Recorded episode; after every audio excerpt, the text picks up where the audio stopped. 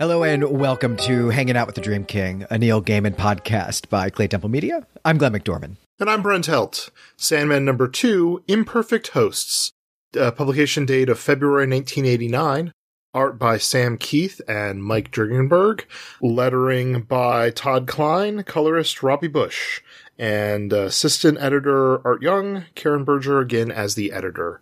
This is the second uh, comic of Sandman and the first appearance of several of his names that uh, we will continue to add to as we read through this series. Yeah, we get a, a, whole list of names here for Dream, which is fantastic. And this is the first kind of regular issue of the the series. It's a regular length, 24 page issue, but it is packed full of literary allusions, allusions to classical literature and Greek mythology, and also a slew of references and allusions uh, to the DC Comics universe. So uh, we're gonna have a lot to talk about in this uh, in this issue. And there's a lot of groundwork here that I noticed having read the whole series that uh, Neil is setting up a lot of things here that didn't strike me at the time, and I don't think would have struck anything. It's just um, there's some nice little seeds that are planted that later bear fruit throughout the series. Yeah, we're going to have a lot of work to do explicating some of these things because it is going to matter, uh, you know, a hundred issues from now or so.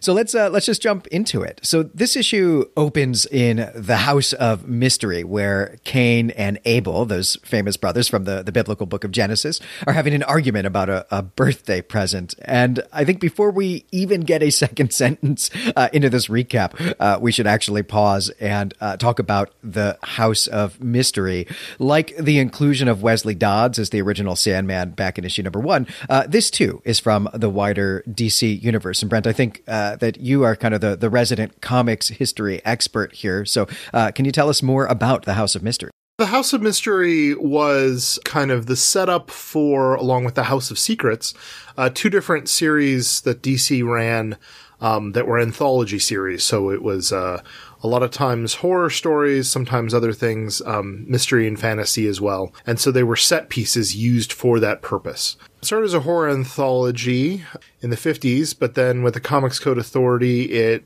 backed a little bit away from uh, some of the themes, and uh, then it returned to horror a little bit later. Um, it's had a number of notable keepers, including um, a run in which it was Elvira's House of Mystery in the um, 1980s, uh, 11 issues plus a special, um, which I thought was kind of neat that uh, it wasn't just uh, Cain or Abel who were the keepers. yeah, I hadn't I hadn't realized that. I, I, guess I thought it was always Cain and, and and we should say yes, right, that, that Cain and Abel were kind of the like the hosts of the series, the keeper you say, but they were they were kind of like Rod Serling's role in the Twilight Zone, right? Yeah, well, in Cain's case, a little bit more like uh, the Crypt Keeper, but Abel, I feel to be kind of a um, a very friendly, dumb-witted uh, Rod Serling. yeah, I guess that's a compliment of sorts. So we get uh, we, we return to Cain and Abel, where uh, Cain is giving his brother a present for his birthday, um, and Abel doesn't want to open it because he's afraid it will explode or otherwise harm him. And then there is a knock at the door. Right, and we should say that that this is all taking place in the dreaming. That in in this incarnation of the House of Mystery, it is located in the Kingdom of Dream or or Dreams realm. We're going to get much more about this later in the issue. And this issue actually starts with an establishing shot of the House of Mystery. We get a real cool exterior shot of it. There's a, again a creepy forest. It's it's all purple in the background there. There's some bats flying, uh, and it looks really quite like a haunted house. But then the, the first shot that we have of the interior, I think is just priceless. There's actually like a stuffed moose head on the wall that maybe has some boxer shorts hung on its antler. Yeah, and I wonder, you know, I'm, I'm assuming those are Cain's because this is his house, but uh, who knows uh, whose they might be. But yeah, it's quite an interesting setup with the um, stereotypical bats coming off of the front of the house, uh, and you have a bunch of cemetery headstones, none of which are perpendicular to the ground. Yeah, the house is a real great setting for a horror story, clearly. And I think, you know, there's some setup here, even with this knock on the door, because the, the brothers, uh, I don't know, kind of argue a little bit about who's actually going to go open the door. I guess from the sound of it, they can tell that uh, the knock comes from Gregory, who's a, a large and, and rather cartoonish looking gargoyle, basically uh, a dragon And Gregory is friendly, but Abel, who's uh, he's been forced to go open the door, is uh, shocked when he opens it uh, because Gregory has brought Dream with him. Uh, the Prince of Stories, he calls him, the first of these names. The Prince of Stories is uh, a real cool title.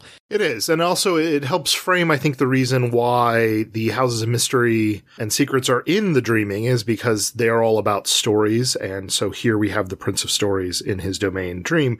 Um, although the image itself is very funny to me, um, with Gregory having a big, broad smile, kind of like a dragon as, or gargoyle as dog, as like friendly, floppy eared dog almost, although the floppy ears in this case are kind of wings.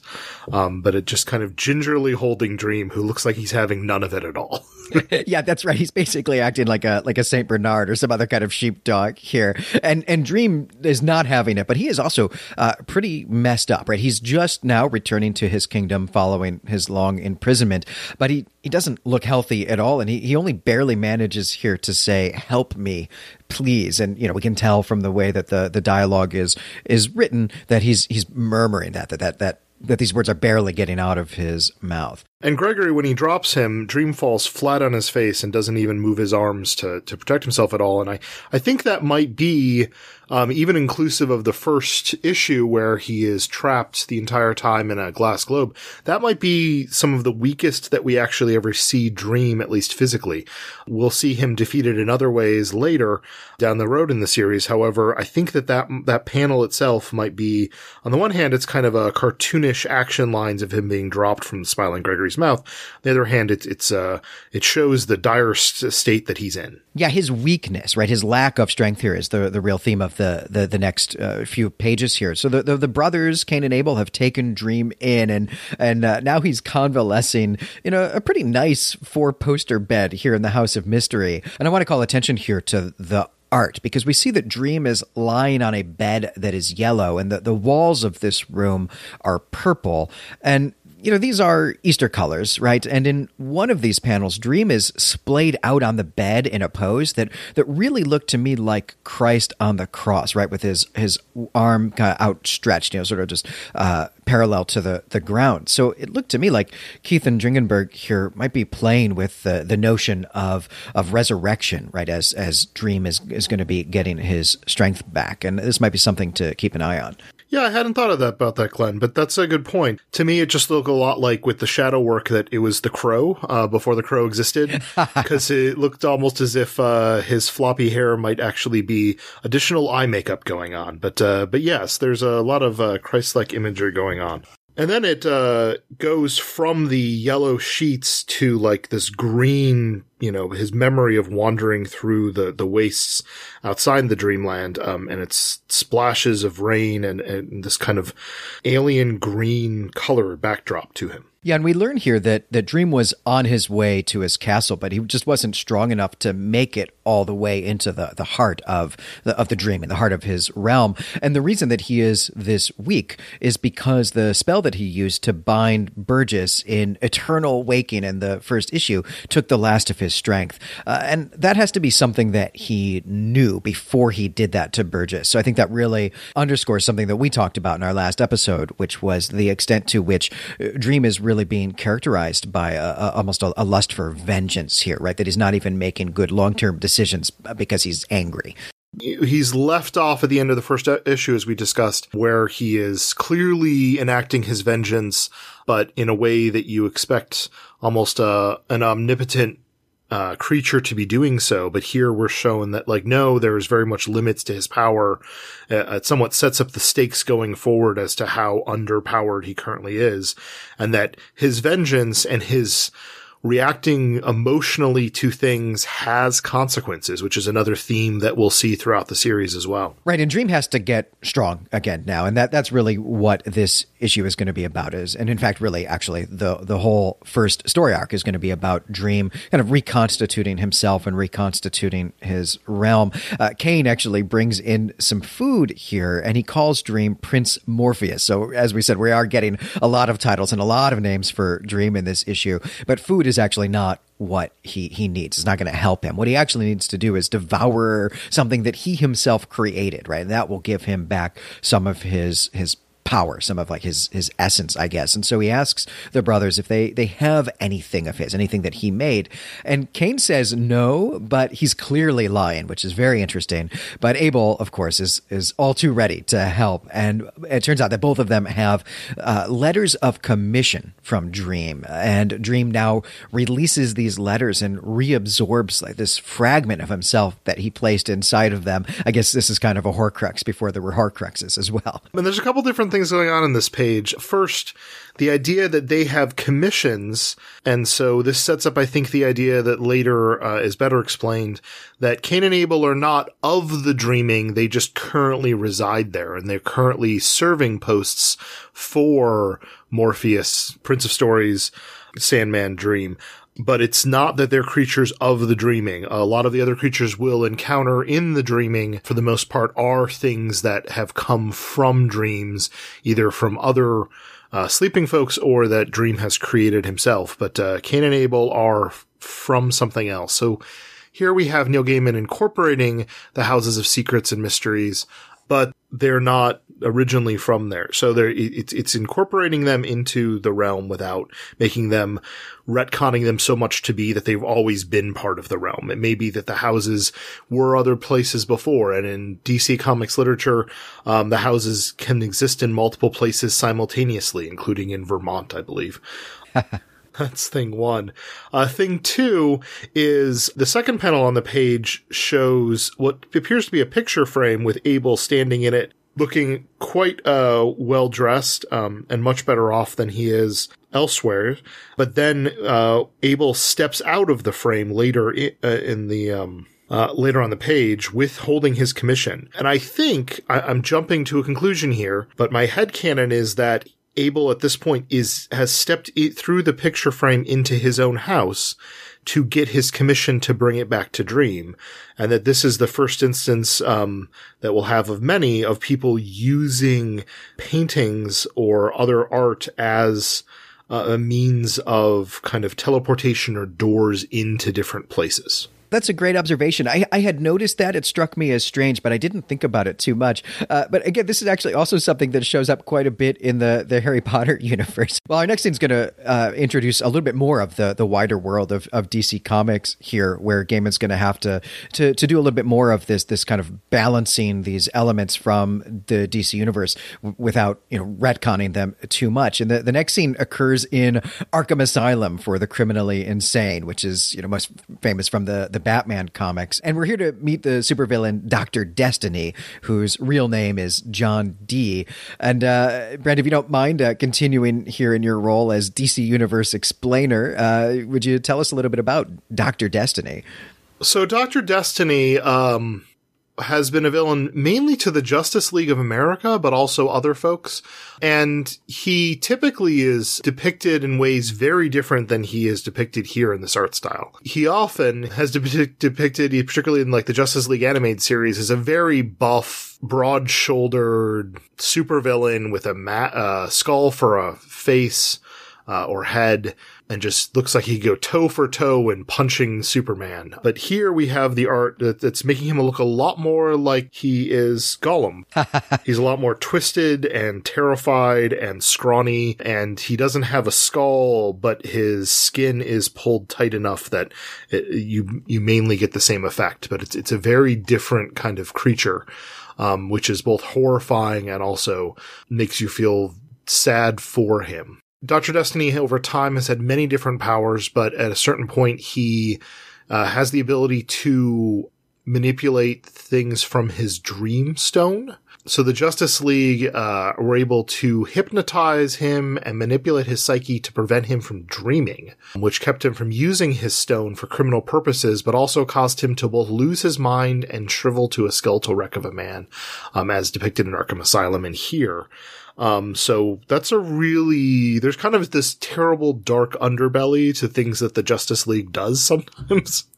um, and here we see that side effect. So it's again bringing it into the continuity of the larger DC universe, but in more of a horror tinged way than just a, you know, bright, uh, capes and vibrant colors kind of way. Right, in this dream stone here, right, this is the element of Doctor Destiny that Gaiman is is glomming onto here, and is is going to do a little bit of, of retconning or, in order to incorporate that into the Sandman stories. So uh, I think maybe we can just let the story proceed at this point. So we we meet John Dee's mother, and uh, turns out that she's someone actually we've already met in the Sandman. Yeah, she's Ethel, who um, had run away with the stone after running away with Sykes uh, in the first uh, epi- uh, issue. Uh, Sykes and uh, Ethel had run away together, and then at a certain point, she left poor Sykes um, to his fate of an exploding head, I believe, and had the stone. And then I guess she at some point had given that to her son, who is Dee, who became Doctor Destiny. And so she is at Arkham because she wants to visit her son. She says she's traveled 8,000 miles to see him today um, and she hadn't seen him in 10 years. Uh, we don't quite know what has kept her away all this time, and uh, it's interesting that she decided to give him the stone versus worrying about uh, what fate might befall her, but perhaps. I don't know why she waited the particularly the if the 10 years is significant in some way. I was trying to think of if um, the time for uh, Alex Burgess to have passed away and therefore her not to worry about his retribution would have passed, but uh, it seems like it's been longer than that, so I don't know. Yeah, I wonder if it's possible that she's somehow aware that Dream has escaped and returned to the dreaming. I'm not sure how she would be aware of that uh, without the stone itself, but maybe she, because she was a possessor of the stone at some point, that she has uh, some kind of connection there. Uh, it's not explained on the page. We never, we never find out. Uh, and you know, of course, the the doctor who runs Arkham Asylum in this this incarnation of it, uh, of course, does not want to take her to meet her son, but she threatens him with lawyers and, uh, and, you know basically scolds him and looks very serious about it. So he he relents and, and takes her into you know what's basically a dungeon where we meet John Dee, who is, as you say, looking uh, very bad. I mean, he does really look like he hasn't slept in decades, which is basically what he says, right? He says they took my dreams away from me, uh, which is which is all we're going to learn here. And this depiction of Arkham Asylum, what little we get of it is uh, matches oftentimes what is depicted in comics, where you know we have the office where the Doctor who is running the place has his uh, nice orderly degrees hanging on the wall but then when it comes to actually going and seeing uh, the inmates, uh, they're basically in a dungeon. Um, they might as well have been left there to rot uh, forever. And there's no sign of particularly uh, anything going on to help their mental care. Although he does uh, ask Ethel to leave because her presence is uh, disturbing um, Doctor Destiny, but it's unclear whether uh, that is really the case versus uh, he's concerned about her contacting uh, humanitarian group or the ACLU for assistance. right. Yeah, I think this doctor has a has a lot to be worried about. This is pretty pretty shameful care, though. I I, I think frequently this actually does come up in the Batman universe, right? That like, that maybe this is not actually a uh, a good facility, but then there are always some special rules for it. Uh, one thing that I found a, a, little bit disappointing actually about uh, about this, as cool as this scene is, is that we just don't really ever understand exactly what it is that Ethel is is doing here. If she really has just come only to see her son, then she she literally gets like ten seconds with him, which uh, is is real disappointing if that's her her only her only goal here. I think that this two page splash panel merely is laying groundwork for uh, things to come later in the series and connecting uh, characters we've met to characters we'll meet further. But in the context of the individual uh, issue, it, it doesn't mean much for the story. Um, although the story being imperfect hosts, here we have the imperfect host, uh, one of them being um, uh, the faculty and staff of Arkham Asylum who are perhaps not doing a good job hosting the inmates um, who are there after all because not only are they criminals, but they also um, need major psychiatric assistance. And Arkham, of course, is um, originally was uh, a shout out to H.P. Lovecraft's Arkham. Uh, although in DC universe it exists uh, either in or outside of Gotham, depending on the continuity. right, Lovecraft would be appalled to uh, to have his uh, his invention removed from his beloved New England, but alas, it is it is solidly in the Mid Atlantic. Well, we in the next scene we re- return to the the dreaming now, where Cain and Abel are saying farewell to a, a slightly recovered dream and going back to their business about Abel's birthday, and we'll get some more on that later. But for now, we we watch Dream travel through the dreaming to get to his palace, and uh, Dream actually explains quite a bit to us about the dreaming, about his realm here, which is very cool. Uh, it's infinite, though it is also bounded on every side, and it is surrounded by uh, an equally infinite region of dust and darkness, which is very cool. And we also learn here that uh, the way to the center of the dreaming is a slow spiral, passing what he calls the old way stations on the frontiers of nightmare. I mean, this is just some great fantasy world building here. Yeah, it, it is some great fantasy world building, as you said. And then once he gets to the gates that are entryways, then they're the gates of horn and ivory. Um, and it's explained that he carved them himself when he was younger and that dreams pass through the gates and those that go through ivory are lies, figments, and deceptions. Um, and the other admits only truth. Um, which I think is a great conception that there's two gates and, uh, they both behave slightly differently. Right. And, and these are actually from classical literature, this idea, these gates of horn and ivory. And I, I want to geek out about this pretty hard because I'm, I am a historian of the late Roman Empire in the early Middle Ages for my, my day job. So this is really in my wheelhouse. And um, I actually want to talk about the, the literary sources, the historical sources uh, for the gates of horn and ivory, or at least one of them. Uh, we'll do this again about something else in a few pages as well. But the, the earliest text where we encounter the gates of horn and ivory is the Odyssey, the very famous poem by Homer. And, and this is actually the description that Gaiman is using here. There's some, some other different descriptions in, in other aspects of Greek and Latin literature, but um, I just actually want to read this passage from book 19 of the Odyssey. Uh, this, this is from the, the Stanley Lombardo translation, which is the, the one that I, I use with my students because I really like it. Uh, and this is during the scene when Odysseus has returned home from the Trojan War after 20 years and is trying to convince his wife Penelope that he really is Odysseus. And Penelope says to him, Stranger, you should know that dreams are hard to interpret and don't always come true. There are two gates for dreams to drift through one made of horn and the other of ivory. Dreams that pass through the gate of ivory are deceptive dreams and will not come true. But when someone has a dream that has passed through the gate of polished horn, that dream will come true, right? So, as you say, one is a gate for dreams that will come true, and one for dreams that won't. And the horn and ivory bit, right? The the names for these gates. This is actually a pun. the The Greek words for horn and come to pass uh, sound similar, as do the Greek words for ivory and deceive. So basically, it's a dad joke that has become this beautiful image in Western art and literature for like three thousand years. Uh, so that's fantastic. And Dream does explain here that this is precisely what's going on in this speculative world too. And uh, he further tells us that uh, the gate of ivory, right, the one with the false dreams, is still guarded, but the gate of horn, the one for dreams that will come true, is is not guarded anymore. And so that's where Dream goes to slip back into the center of his realm. Uh, and I was really interested in this idea here that that Dream is going to have to sneak into his own kingdom, that he's somehow going to have to evade his own guards.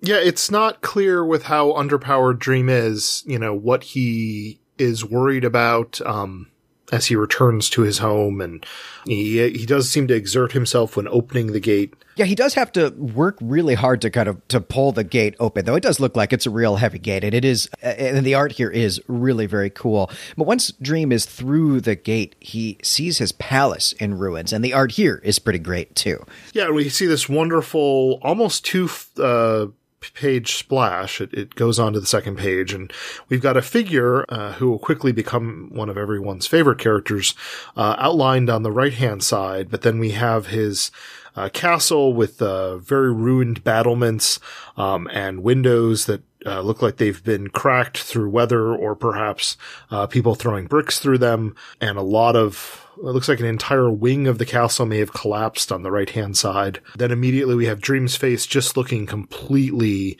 downtrodden. And um, the art style in this issue is very much, uh, it's almost Looney Tunes esque in the way that some of the pencils are drawn and kind of the over emoting uh, that is going on that uh, is not as typical for the art that we saw in the first issue. And I'm not sure we're going to see a lot more of this kind of art going forward. I also was struck by some of the cartoonishness of the art here, but it is only the second issue. So, you know, we see all of the creators really kind of playing with what this series is going to is going to be, what it's going to shape up to be. It's always fun to, to go back and, and start a series, uh, whether it's, uh, you know, comics or a book series or a TV show, you know, at the beginning and, uh, uh, and and and see how different it is actually from the the the things that ultimately the creators will settle on. You know, it's like watching a first season episode of the of Star Trek: The Next Generation where Data's there using contractions. You mentioned here Lucien, who's the, the librarian of dreams, and he is a fan favorite. This is not the last time we're going to meet him.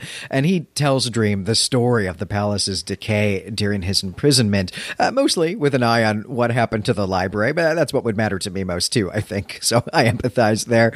And he goes on to talk about what has happened with some of the anthropomorphic dreams. And I, I think we'll, we'll, uh, we'll turn to you here again, Brent, to tell us a little bit more about who some of these people are. But he tells us that the, the Raven woman has decayed badly. The fashion thing has been keeping up with the dramatic changes in human fashions during the 20th century, or maybe causing them. And uh, many of the others uh, simply dispersed back into the stuff that they were made from. And we'll touch on the Raven Woman later in the series, so I don't really necessarily want to talk about who that is. Uh, but this is the introduction of the idea that ravens do play an important role throughout uh, the course of Sandman. Brute and Glob are mentioned. They'll be major players later on in, in some of the later series. And the fashion thing, who was the Mad Mod Witch or Mad Madonna Witch, um, depending on the phase, uh, is actually another DC character um, originating from 1968. She starred in the Tales of the Mad Mod Witch and later uh, appeared in some other horror stories. She had the mod lifestyle and was proud of her fishnet stockings and electric cauldron uh, that heats automatically. Um, which is really the way to have an electric cauldron. If you're going to have one, you want one that heats up real quick. Uh, you don't really want to wait for that to boil naturally. It's just very old fashioned. But here we have the suggestion that she's been updated a little bit to be not just the Mad Mod Witch, but the Mad Madonna Witch, um, for the 1980s kind of appeal. But, uh, the fact that she is a creature of the dreaming then again, um, tying things from elsewhere in the DC universe into the continuity now being presented of how the dreaming and Sandman relate to the rest of uh, the larger continuity. Presumably, she also is is someone who has a commission, right? Because she's not created by by Neil Gaiman, or do you, do you think that she is someone who Dream created here? Is this a big retcon? It's not clear to me because she's a palace servant, but it could be she has a commission and then left because she doesn't seem like the kind of person who would care. Uh, also, um, how many decades do you have to wait before you can abandon your post? She might also be something of the dreams that has escaped. We later in the series will encounter someone who is from the dreaming and very much a dream thing who has gone off on their own. Yeah, this is just one of the many teases about what the dreaming is and how this world works that we get in this issue. It's just really just packed full of this, but but almost doesn't feel like it. I mean, there's some real deft, real expert world building that that Gaiman is doing here, and and actually we're going to get this in the next scene, which is a very short scene with Cain and Abel. Abel finally opens his birthday present, and it's a baby gargoyle. Uh, that's what I would like for my next birthday as well, listeners. Please, uh, please send me any baby gargoyles you have or gargoyle eggs. And Abel wants to name the gargoyle Irving, but this incenses Abel because all gargoyle names have to begin with G, and Cain suggests Gazpacho, Gormagon, Gladstone, or Ganymede, though uh, I might have gone with Glad myself. I mean, it's a strong name for a, a, very handsome person. And uh, because Cain is really mad. He murders Abel uh, again. And I think we get the impression here, right, that Cain murders Abel a lot, that they are kind of always uh, reenacting their first story over and over again, and that Abel will resurrect and Cain will murder him again, and that maybe not very much time even passes between these murders there's a, an exaggerated symmetry to what exists between Cain and Abel, where um, Cain is depicted as the far more capable, uh, physically fit um, individual, while Abel is depicted as kind of um, bumbling as well as uh, physically out of shape. And Goldie is depicted as kind of a, a goofy looking baby gargoyle, uh, while Gregory is this, you know, massive dragon of a creature. Though Gregory definitely uh, differs from Cain in that Gregory appears to be the absence of malice and is all smiles, um, and we have not seen him actually harm anyone at all. Yeah, and this this baby gargoyle, I mean, he is absolutely adorable. He's just this cute little creature, basically, you know, a puppy or a kitten. And he has to see Abel get murdered here by Cain, and we actually get this uh, this one panel of of just the the baby gargoyle uh, sort of sitting on I don't know an, an, ottoman or some some other kind of foot cushion here, footstool, and there's blood flying around him, and he's got a real worried expression. And then the the speech bubble here simply has him saying arc with a question as he's wondering what is happening. This is not a real nice welcome to the, the world.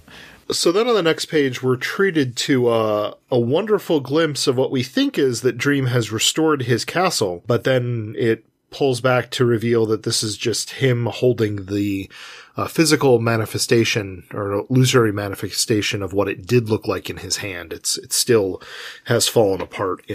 And he has not managed to repair it um, as he is still low on power. And then he discussed the fact that his power, he'd put too much of himself into his tools uh, and they are gone. And that sets up a lot of where he needs to go the next several issues. Yeah, we're really at the, the, the climax of this of this issue here, and you know, Lucien, because he's a very smart librarian, uh, he suggests that Dream go consult the three in one for knowledge. Uh, that is, if he's strong enough to summon them. And we get a, a, tease here of what's to come in the next several pages when when Lucien names this being, this three in one.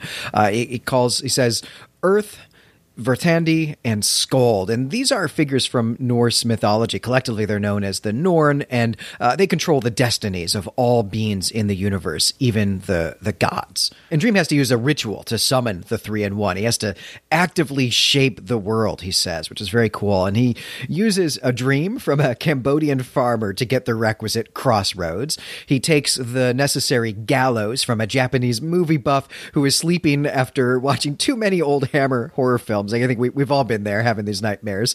Uh, and then the honey, the snakes, and the crescent moon are pretty easy to find. I guess these are just common elements in people's dreams. But the black she lamb is more difficult. But eventually, Dream finds one in the dreams of a child in Adelaide, Australia, where there are indeed a lot of a lot of sheep. And finally, he gets a bell tower that is ringing out the chimes for midnight. And these are all the elements he needs in order to summon the one who is three, the we who are they, the Hecateae, as he calls them here. And uh, I think we should probably talk about their appearance on the page, uh, and then I'm going to nerd out about classical antiquity again they, she, it are warping in, and it's very reminiscent of the Wizard of Oz, where uh, there's like a tornado of gusting wind, uh, and a figure who is almost like a tornado themselves, but with a clear witch's hat at the top, um, which then becomes uh, the image of uh, it looks like three faces on the same head, uh, and then it looks separately as if it may be uh, three distinct people, um, and the Hecate arrive. Then they're given a whole page just to splash into this. And there's some imagery going on in the borders where we have lots of skeletons and a goat's head yeah, there's a lot of witch imagery happening here, and the the three figures, these three women, have a, a real dis- each have a real distinct appearance. Right? There's a, a, a young, very beautiful woman. There's a kind of frumpy, middle aged woman here, uh, and then there's also an old woman who really looks like the stereotypical kind of iconic image of a witch with the the long nose that's covered in warts. And then once they've arrived, we're we're given a a shot that's pulled back a little bit in which they clearly are standing in the same crossroads that uh, Dream had borrowed from that other dream. Um, and he is standing some distance from them. Um, uh, and they are in front of their cauldron that does not appear to be electrically heated. It's not plugged into anything, so it must be old school. Yeah, these these women are definitely old school. We're going to find out. but uh, they appear almost as if they are the same person uh, below the torso, but with three distinct heads. It's very much uh, a hydra of a being. Yeah, right. So this this is where I'm to um, nerd out again before we get to what's actually happening in the the scene, and all, all of these images that the artists are using here uh, are, are derived really from classical antiquity. Again, this this image, this idea of these these three women at different stages in their life. Uh, these are are normally called the the virgin, the mother, and the crone. Sometimes we use maiden instead of virgin.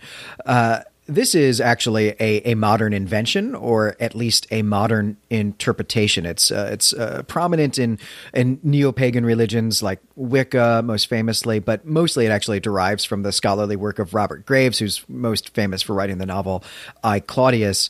And and Gaiman gives them here the collective name uh, which is which, which is ancient Greek, but is also actually a modern invention. It's a, a play on the name uh, Hecate, which, who's the the Greek goddess of cross crossroads and witchcraft, among other things, but those are the two elements that we see at play here in this story.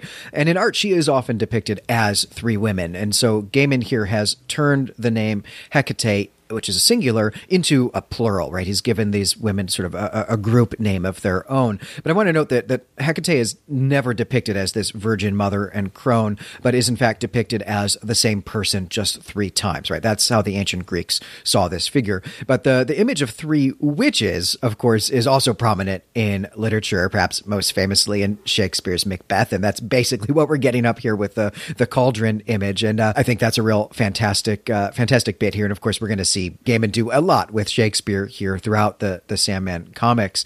And there's also a lot going on in this scene with names. I, am not going to go through them all, just the, the highlights. Uh, first, Dream thinks of these women as Clotho, Lachesis, and Atropos.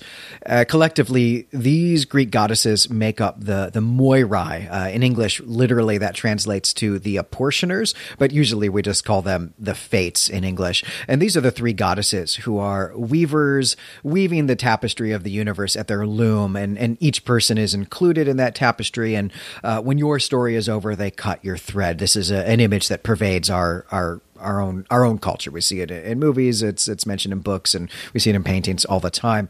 And one of their earliest appearances is in the the Greek poem the Theogony, which is basically just means the birth of the gods. And this is by the poet Hesiod, who's uh, more or less a, a, a contemporary of Homer. Uh, and he writes about them, and, and, this is also from the, the Stanley Lombardo translation. Uh, he writes the merciless avenging fates Clotho, Lachesis, and Atropos, who give mortals at birth good and evil to have, and they prosecute the transgressions of mortals and gods. These goddesses never let up their dread anger until the sinner has paid a severe penalty. So, here in this poem, they are not just the writers of our destinies, but they are the deities who punish people who sin. Uh, and that might come up uh, later in the Sandman. But the the women here actually they correct Dream when he refers to them as the the Moirai, and they say that they are in fact Tisiphone, Alecto, and Megaira. That is to say, they are not the Fates, they are the three Furies. And the Furies are also goddesses from Greek mythology. Now, there are a lot of these goddesses in Greek mythology, and, uh, and the, the Furies are pretty much what it says on the box, right? Most scholars agree that these figures are actually some of the, the oldest deities in ancient Greek religion. And later they developed the special purview of punishing moral crimes, murders, uh, and, uh, and oath breaking.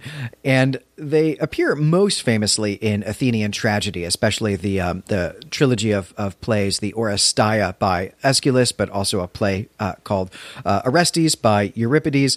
And these are stories uh, in which the Furies hunt down Orestes for killing his mother. Uh, and they are really scary women with mutilated faces. And the Furies, uh, and really in Greek, I should say that they're called the, the Erinyes. Uh, they're also sometimes called the Eumenides, which translates translates uh, in English to the kindly ones. And this is, you know, it's it's a joke because they are not kind at all. But it is a, a, term that is meant to placate them, to make them feel good about themselves. And Gaiman is going to use this later, right? Because the, the kindly ones is in fact the name of the ninth volume of Sandman, and and we'll get there eventually. And here, Dream is being pretty smooth with these women, whoever they are. And he, he says that he doesn't think of them as the three fates uh, or the three furies, but rather as the three graces. And the graces are yet another group of three goddesses in Greek mythology who are the source of beauty, human creativity, and fertility. And Hesiod describes them as the three rose cheeked graces. The light from their eyes melts limbs with desire. Uh, that sounds pretty nice. I think if I had to pick one of these groups of three women to meet, it would definitely be the Graces. But we can see here that Dream is trying to butter them up by saying, well, you're not, you know, Freddy Krueger faced nightmare women. You're super beautiful and awesome. We also get some other names here that I, I won't dwell on, uh, but I do want to mention. There are Mordred and Morgaine from medieval Arthurian romance, Morrigan from Celtic mythology. There's also a reference here to the Motown girl group, the Supremes, but you know that's just Gaiman making a rock history joke. Won't be the last time. And I think what really matters here is that Gaiman is saying that all of these different uh, women, different groups of women from various mythologies are the same figures, just with different names. And this sort of thing is called syncretism, which uh, literally means same belief. And in the ancient world, syncretism was a, a, big deal. It was kind of the, the, the order of the day. And it, and it meant that we all understand that Zeus, Jupiter, and Ammon are all the same god, but the different cultures have different names for them, right? But they're all the same dude. And this was just how people in the ancient world got along. But Gaiman is doing doing a, a, sort of modern variation of this as well, uh, one that the ancients actually would not have liked very much, right? He's saying that any group of three goddesses is basically the same uh, power, I guess, in the universe, uh, even within a single religious system. So the ancients here, they would have totally disagreed, right? For them, the Fates and the Furies were very different figures and were totally separate people. But this type of conflation of them, this is actually a pretty common idea of neo paganism in the 20th century. And, you know, it's, it's really fun and it's an idea uh, that we're going to see in Gaiman's work a lot as we go on. Yeah, and it's a very nice excuse then later for him to embrace certain mythological figures and bring them into the continuity of the Sandman comics. Uh, or in this case, actually, a number of these three in one deities had been uh, present in name in DC continuity. Even the three witches um, had their own run for a little while in some of the horror story comics as well but also the fates uh, with separate names were in there as well. Um, and it's interesting, as you mentioned, there's the one uh, perhaps joke cast off uh, that Neil Gaiman, who did a lot of his original work in kind of music criticism, uh, mentioned the Supremes.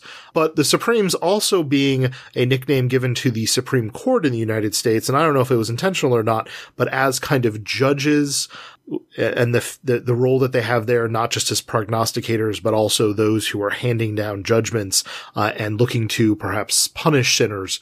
That being something that is perhaps alluded to by mentioning the Supremes. Yeah, I really like this uh, this kind of just throwaway joke here about the Supremes, because I think the idea is right that these these three goddesses actually uh, for you know five or six years had a really awesome musical career uh, as a Motown girl group, and uh, you know they were the, the Supremes were pretty good. I would believe that they were actually divine figures, I suppose, or magical figures at least.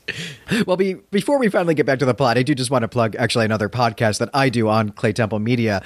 Uh, it's called Agnes, the late antique, medieval, and Byzantine podcast, and uh, this is where I interview other scholars about their work on the, the periods that we've just been talking about, the periods from which these figures are all derived. And uh, the most recent episode I've published is actually about Arthurian literature and fairy stories.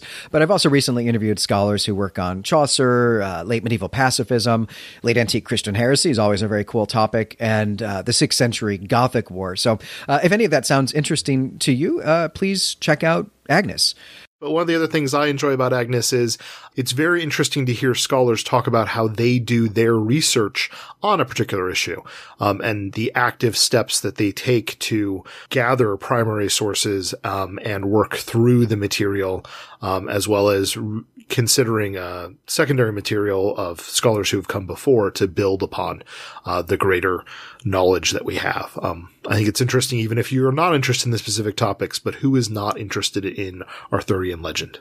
Yeah, certainly that's something that's of interest to anyone reading the Sandman. Well, I think we can we can get back to the the plot here after this this long uh, long nerdy digression on my part. And of course, Dream is talking to these goddesses because he wants to know what happened to his stuff. Right, that's what's going on here, and he is allowed to ask each of them one question. Uh, he's not very good at thinking about how to ask these questions, and he only gets you know half answers. Uh, but this is a fun device to drive the plot of the next several issues, as he's going to have to kind of solve the mysteries that they present to him here.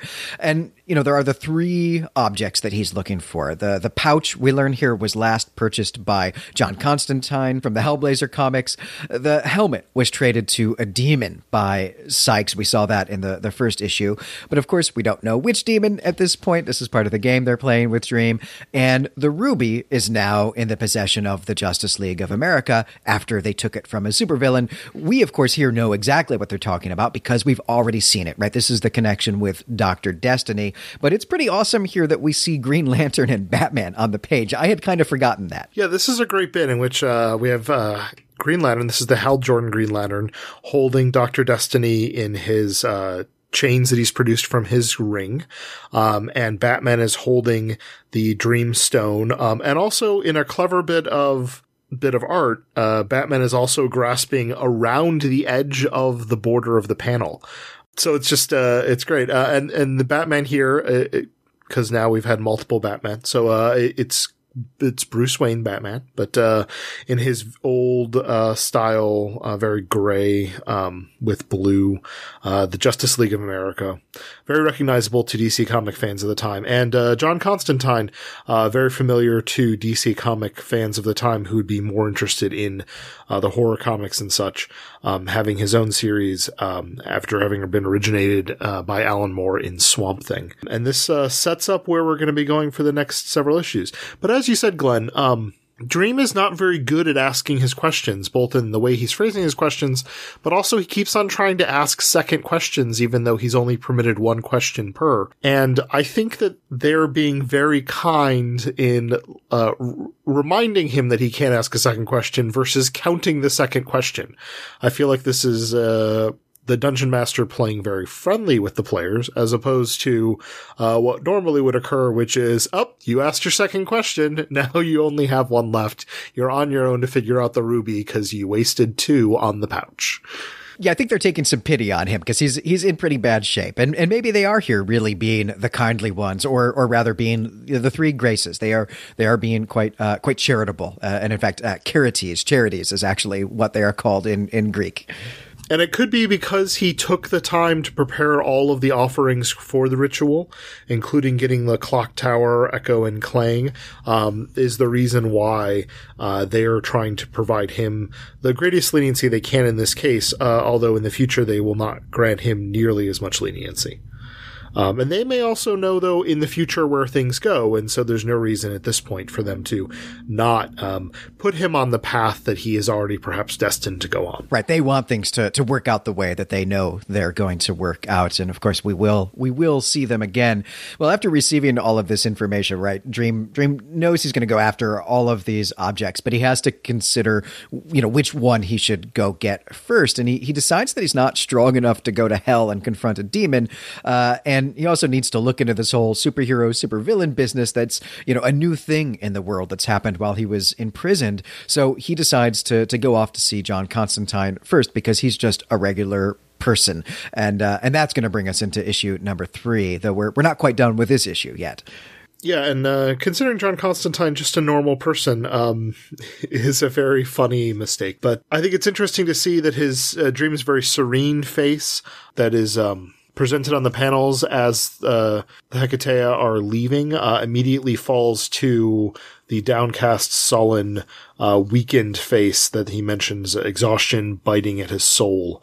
And so he clearly is putting on a front while they are there during the ritual, but uh, now as soon as they leave, he can go back to where he was before, which is not hiding the fact that he is uh, very underpowered at this point. Presumably, doing this ritual took some of his power, some of the, the power that he's just recovered from, you know, consuming things that he's created. So it's, I think it's pretty urgent for him that he goes and finds these three objects. And of course, right, being underpowered, these are going to be real uh, real adventures, right? These are not going to be just easy things that he can co- go do. So it sets up, you know, the drama of what you know, is going to be the next three issues. And we briefly cut uh, in the midst of this to Abel, who had him being dead for a couple hours, uh, is starting to feel better, better than dead. Uh, being a difficult state to come back from, uh, and it, it it then shows him trying to pull himself back together. Um, and we are treated to a return to Abel sitting on uh, the steps with Irving, who he's decided to secretly call Goldie, uh, sitting on his house for the last page of things. And uh, it's kind of a very melancholy, dark ending to the story. And I'm not quite sure what to make of it, particularly with the outline it looks of Dream slightly uh, for overshadowing the panel on the uh, the top of the page. Right, because we do get an image of Dream uh, returning to the the gate of horn and leaving the center of the dreaming. So presumably he's on his way back out. So he's passing these old way stations again, uh, which is which is sort of a, an interesting art choice because it doesn't really matter. We could have actually just had this scene of of Abel without without Dream, uh, but it is actually pretty pretty cool looking. And this uh, you know this this last scene here. I mean, this is an interesting way to close out this issue. Abel tells Goldie a story of two brothers who love each other very much and who definitely never ever murder each other. And you know, we we see here right that Abel really wants Cain to love him. Cain, of course, is never going to do that. And we see his black and bloodied eye from where Cain last murdered him and blood is dripping from the eye. And he insists to to his gargoyle Goldie that he's not crying uh, because it, it's just blood that's that's dripping from his eye. And you know the last line then of this issue is, "It's only blood, little brother." Only blood. And this notion of blood as uh, both a metaphor for family, but also the, the residue of a horrible crime is going to be a, a, real theme or a real motif of the whole series. So I think that's a real nice way to end here, the, the second issue. Yeah, I agree. Um, and it, it clearly though is keeping it kind of in the dark horror comics theme of things, but the notion of blood, both of reflecting the wounding that is going on, but also mentioning the idea of familial bond um, is a theme that we'll see play out throughout the series. Well, that does bring us to the close of this issue, but we still have a few more things that we want to talk about as we do in every episode and with every issue. Uh, let's let's talk first about the the cover art, the Dave McKean cover art. There's a lot of things going on in this cover, but it looks to me like we have the Hecateae, the three in one, um, as the dominant thing, as well as an owl um, on the cover. But Glenn, what do you make of? Uh, the center image of the cover. This is definitely the the three in one here because we do get uh, a young woman, a middle aged woman, and then an old witch here. Uh, so the you know the the maiden, the mother, and the crone. And it looks to me now that I'm looking at it a little bit more um, that the owl almost is appearing as part of the hat that the crone is wearing. Yeah, that's right. And owls, of course, are famous in, in Western literature and Western art as, as being associated with uh, witchcraft. Uh, and they also have a owl, and owls also have a, a, prominent role in a you know number of, of mythologies, including Greek mythology and and the, the Celtic mythology, both of which we've seen invoked here. Uh, and to me, I think what's really important about having these figures, the three and one, on the cover here, right, is that it suggests that that's the most important element of this story, uh, even though that might not seem to be the case kind of on, on a first read. Uh, I think on, on a reread, that, that does seem to be true, that there is so much of the series being set up in that conversation. So I think this is a uh, an excellent choice and, and, you know, does suggest to us that, that uh, Gaiman had an idea of what he was going to do with this whole series, what the whole over uh, what the whole arc was going to be even before they've gotten started, which is great. Well, let's let's talk about the the title now. Imperfect Host. You've already pointed out uh, one place where we see an imperfect host, and that's Arkham Asylum. Uh, where else do do we see that, and what are we meant to take from this? Well, we've got Cain and Abel as the framing devices who are imperfect hosts. Um, in some ways to dream, particularly Cain not remembering uh, or lying that about the existence of the commission, uh, but also Abel is in Cain's house when we start the story, so it's also Abel being uh, Cain being an imperfect host to his brother Abel. I'm wondering, Glenn, do you think the imperfect host also uh, reflects the relationship between uh, Dream and his interaction with uh, Hecateae? I guess in this sense, right, Dream has invited them. Uh, maybe he's summoned them, I guess is really what he's done, but he's hosting them. And, you know, I think we both, we just talked about how we have the sense that he actually has, he's provided all of the, these things for them. In fact, including some things that are indicated as being uh, kind of extra. Right, even says that they would come for what he's already uh, assembled, but he needs to, he wants to get a a few more items first. So you know, in this case, Dream might actually be being a good host, uh, not an imperfect one. And being a good host is a super important part of almost every pre modern culture uh, that that's ever, that ever existed on Earth, uh, because you know people didn't have service plazas on the highways and and and uh, anonymous hotels, right? So where you had to take care of people who are traveling and even strangers who come and visit, and this is a real sacred bond, the guest host relationship. And of course, you'll see this in all sorts of, of, of our, our fantasy literature as well. And so I think this title here and this emphasis on being a good host also suggests to us that these these ancient rules are going to be an important part of the Sandman story, and, and of course they will. All right, well, I think the time has come to, to discuss our favorite panels. And uh, uh, Brent, do you want to have first crack at that? Tell us what your favorite panel is.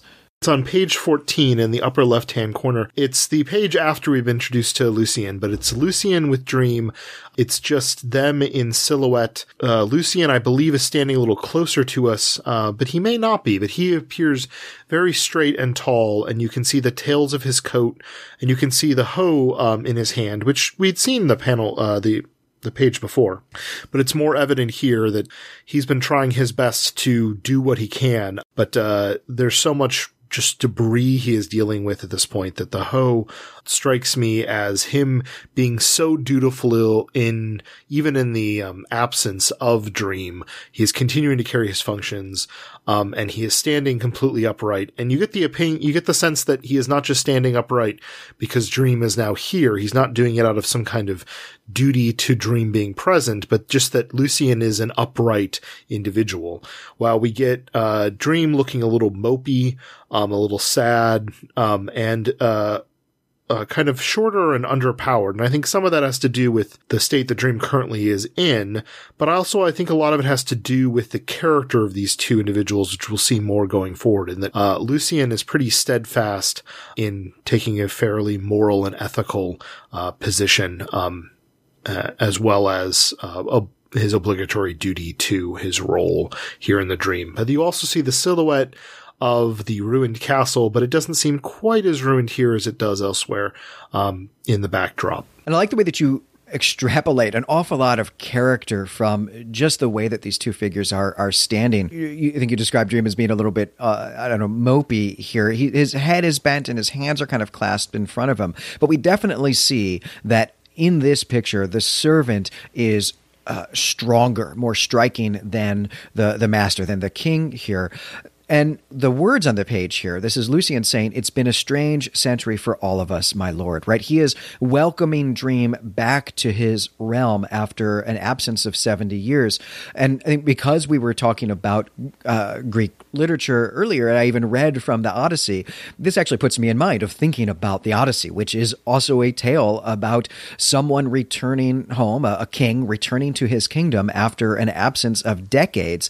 And the first thing that Odysseus does when he gets back to his kingdom, the island of Ithaca, is not actually go straight to his wife, uh, who in the passage that I read earlier, we see is kind of refusing or reluctant to uh, admit that he really is her husband but he goes to his servants uh, and gets and and reveals his identity to them, and they are so happy to have him back because he's now going to put right all the things that have gone wrong in his absence. But but Odysseus is uh, sort of weakened when he gets there, and he needs their help. And we're seeing basically the exact same relationship here, where Dream is reliant on the the goodwill of his of his servants, right? And and I think if we saw Cain and Abel as being imperfect hosts, uh, Lucien here is being the perfect servant, the perfect librarian, and it's it's really wonderful. What was your favorite panel, Glenn? I'm going to go to, to page 11 here. I think probably you'll have, have seen this coming. Uh, I loved the Gate of Horn.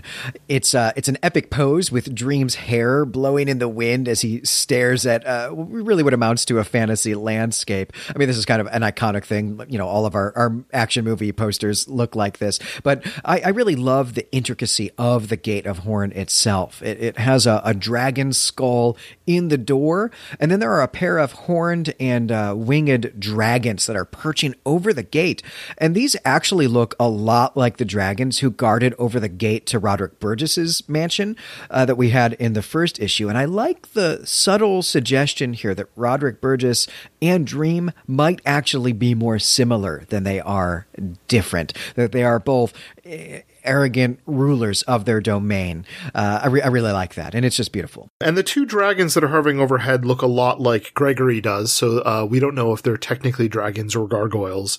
Either way, they're they're great figures to have there. Um, and in the future, we'll actually get a little bit more from uh, the creatures either on the gate or I can't remember if it might be on the castle, but um, they become characters into themselves in the future. So it's something to look forward to.